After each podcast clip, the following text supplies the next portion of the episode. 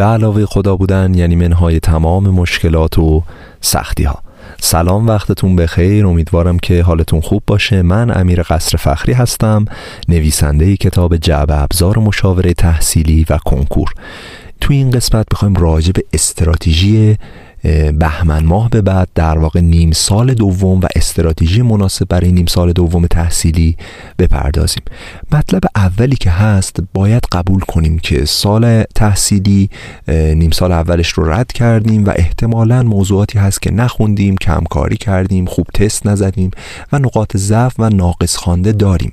اگر نداریم که چه بسیار عالی و همین روند رو باید در نیم سال دوم هم ادامه بدیم که درسی تلمبار نشه.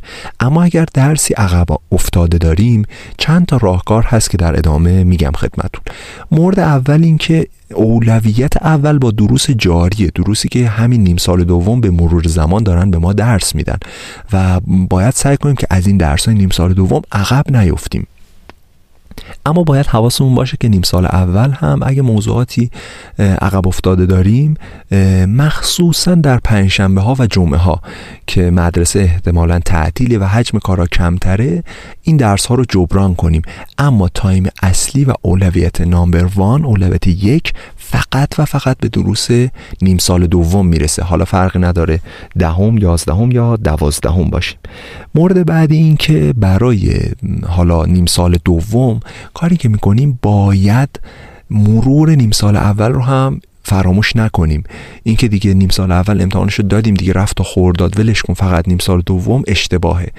و مدارس استادا باید حتما quiz های جامع بگیرن از ابتدای کتاب تا اون قسمت. و یادمون نره که مرور باعث میشه که از فراموشی جلوگیری کنیم و بسیار مهمه مرور مطالب قبلی. حالا مرور هم گفتیم که روش های مختلفی داره و توی جلسات مشاوره فردی با همدیگه مفصل صحبت می‌کنیم که مثلا روش لایتنر یا روش 3721 و الی آخر. یک روش مرور هم که با هم دیگه مطرحش کردیم. بحث مرور با تسته مثلا تست های مارک دار تست های وی آی پی یا ستاردار شده اونها رو می‌تونیم بزنیم تا مطلب یادآوری بشه. مورد بعدی این که استراتژی برای بهمن ماه به بعد باید افزایش ساعت مطالعه باشه. هر چقدر کمکاری داشتیم توی مهر ماه آبان آذر یا اصلا تابستونمون رو از دست دادیم باید نهایت استفاده رو تا قبل از عید ببریم که برای دوران عید و دو هفته عید و بازه اول سال تحصیلی سال جدید بتونیم برای بحث مرور داشته باشیم جمعبندی و مطالب رو تثبیت کنیم که به شدت می‌تونه به همون کمک کنه اگر توشه خوبی داشته باشیم از نیم سال دوم. در نیم سال دوم سعی کنیم اگر امکان داره از استاد جلو بزنیم پیشخانی کنیم مطالب رو از فیلم های آموزشی کتاب های کمک درسی از قبل بخونیم و از استادمون جلو بزنیم که اگر احیانا خدایی نکرده به دلیل مریضی یا هر چیزی از درس خوندن عقب افتادیم چون از استاد جلو بودیم تازه با هم همتراز بشیم. نه اینکه اگر یه سرماخوردگی کوچیک داشتیم نتونستیم دو سه روز بریم مثلا فیزیک یه فصل عقب بیفتیم. و می‌دونیم که استادان به آخر سال که نزدیک میشیم سرعت درس دادنشون به شدت سعودی افزایش پیدا می‌کنه و همینجوری درس میدن و میرن جلو. و شما یه جلسه دو جلسه غیبت کنید یه دفعه می‌بینید سی صفحه کتاب استاد درس داده. پس خواهشن خودتون از قبل پیشخانی کنید و جلوتر از استاد بخونید. هیچ اشکالی نداره هیچ جرمی نیست. نه تنها جرم و جنایت نیست بلکه اتفاقا خوبه دانش آموز از قبل از استاد درس رو بخونه و سر کلاس فقط یه جوره رفع اشکال مرور و یادآوری باشه براش. کاری که من می‌دونم بسیاری از بچه های حالا تحت مشاوره بنده دارن انجامش میدن. اگر فرصت کردین درس ها رو پیشخانی کنید ولی باز هم میگم اولویت اول با درس های جاری تکالیف و درس هایی که جدیدن بهمون یاد دادن.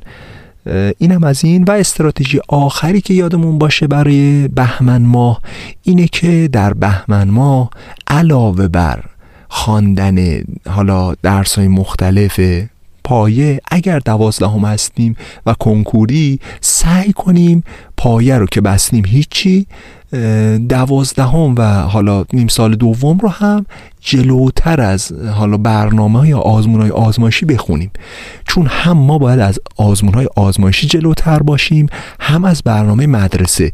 در واقع برای بچه های کنکوری که تست برشون خیلی مهمه پیشنهاد اینه که از آزمون آزمایشیتون هم جلو بزنید.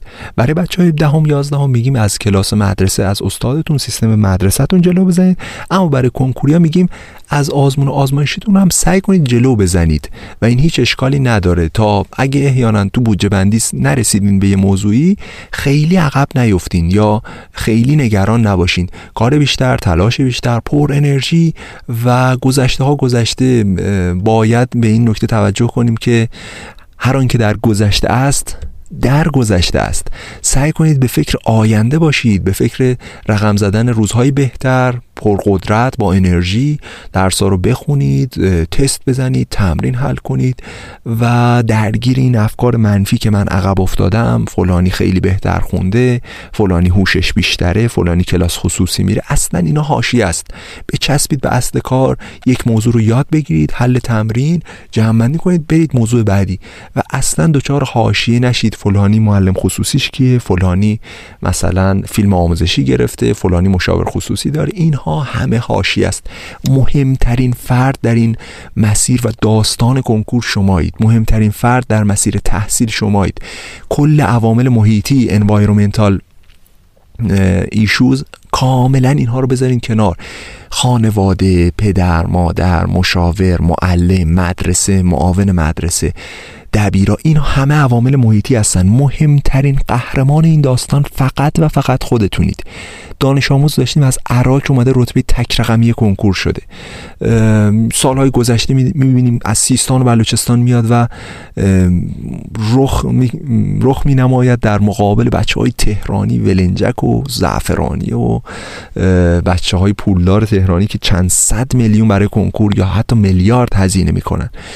پس خواهش می‌کنم که خودتون رو دست کم نگیرید و تمام تلاش و انرژیتون رو بذارید که نیم سال دوم نه تنها خود نیم سال دوم رو جمع کنید بلکه نیم سال اول رو هم جمعبندی و مرور و عقب افتاده ها رو دوباره بخونید. انشالله که موفق و پیروز باشین و یادمون نره که ساعت مطالعه بیشتر الزامن به معنای موفقیت بیشتر نیست. روش مطالعه مهمه کیفیت مطالعه یا کوالیتی آف استادی به شدت مهمه که ما جزئیاتش رو حالا تو پادکست های قبلی و در آینده هم بیشتر خواهیم گفت و اینها رو فراموش نکنید. بی نهایت سپاس که تا اینجا همراهمون بودید. من امیر قصر فخری هستم نویسنده کتاب جعب ابزار مشاوره تحصیلی و کنکور و خیلی خوشحالم که در خدمتتون بودم. اگر سوالی پرسشی داشتید می‌تونید در واتساپ بپرسید. شماره واتساپ بنده 0938 730 98 51 و اگر پاسخگو نبودم هم منتظر باشید. نگران سرعت پاسخگویی نباشین چون احتمالا سوالا خیلی زیاده یا من سر کلاس هستم. اما حتما سوالاتتون رو می‌تونید اونجا مطرح کنید و فراموش نکنید این پادکست رو برای دوستانتون بفرستین. بزرگترین کمکی که به ما می‌تونید بکنید خصوصا بچههایی که دسترسی به مشاور ندارن و وضعیت مالی خوبی ندارن یا مناطق محروم هستن و الی آخر. بی نهایت سپاس که تا اینجا همراه بودید. فراموش نکنید. به علاوه خدا باشید. منهای تمام مشکلات و سختی ها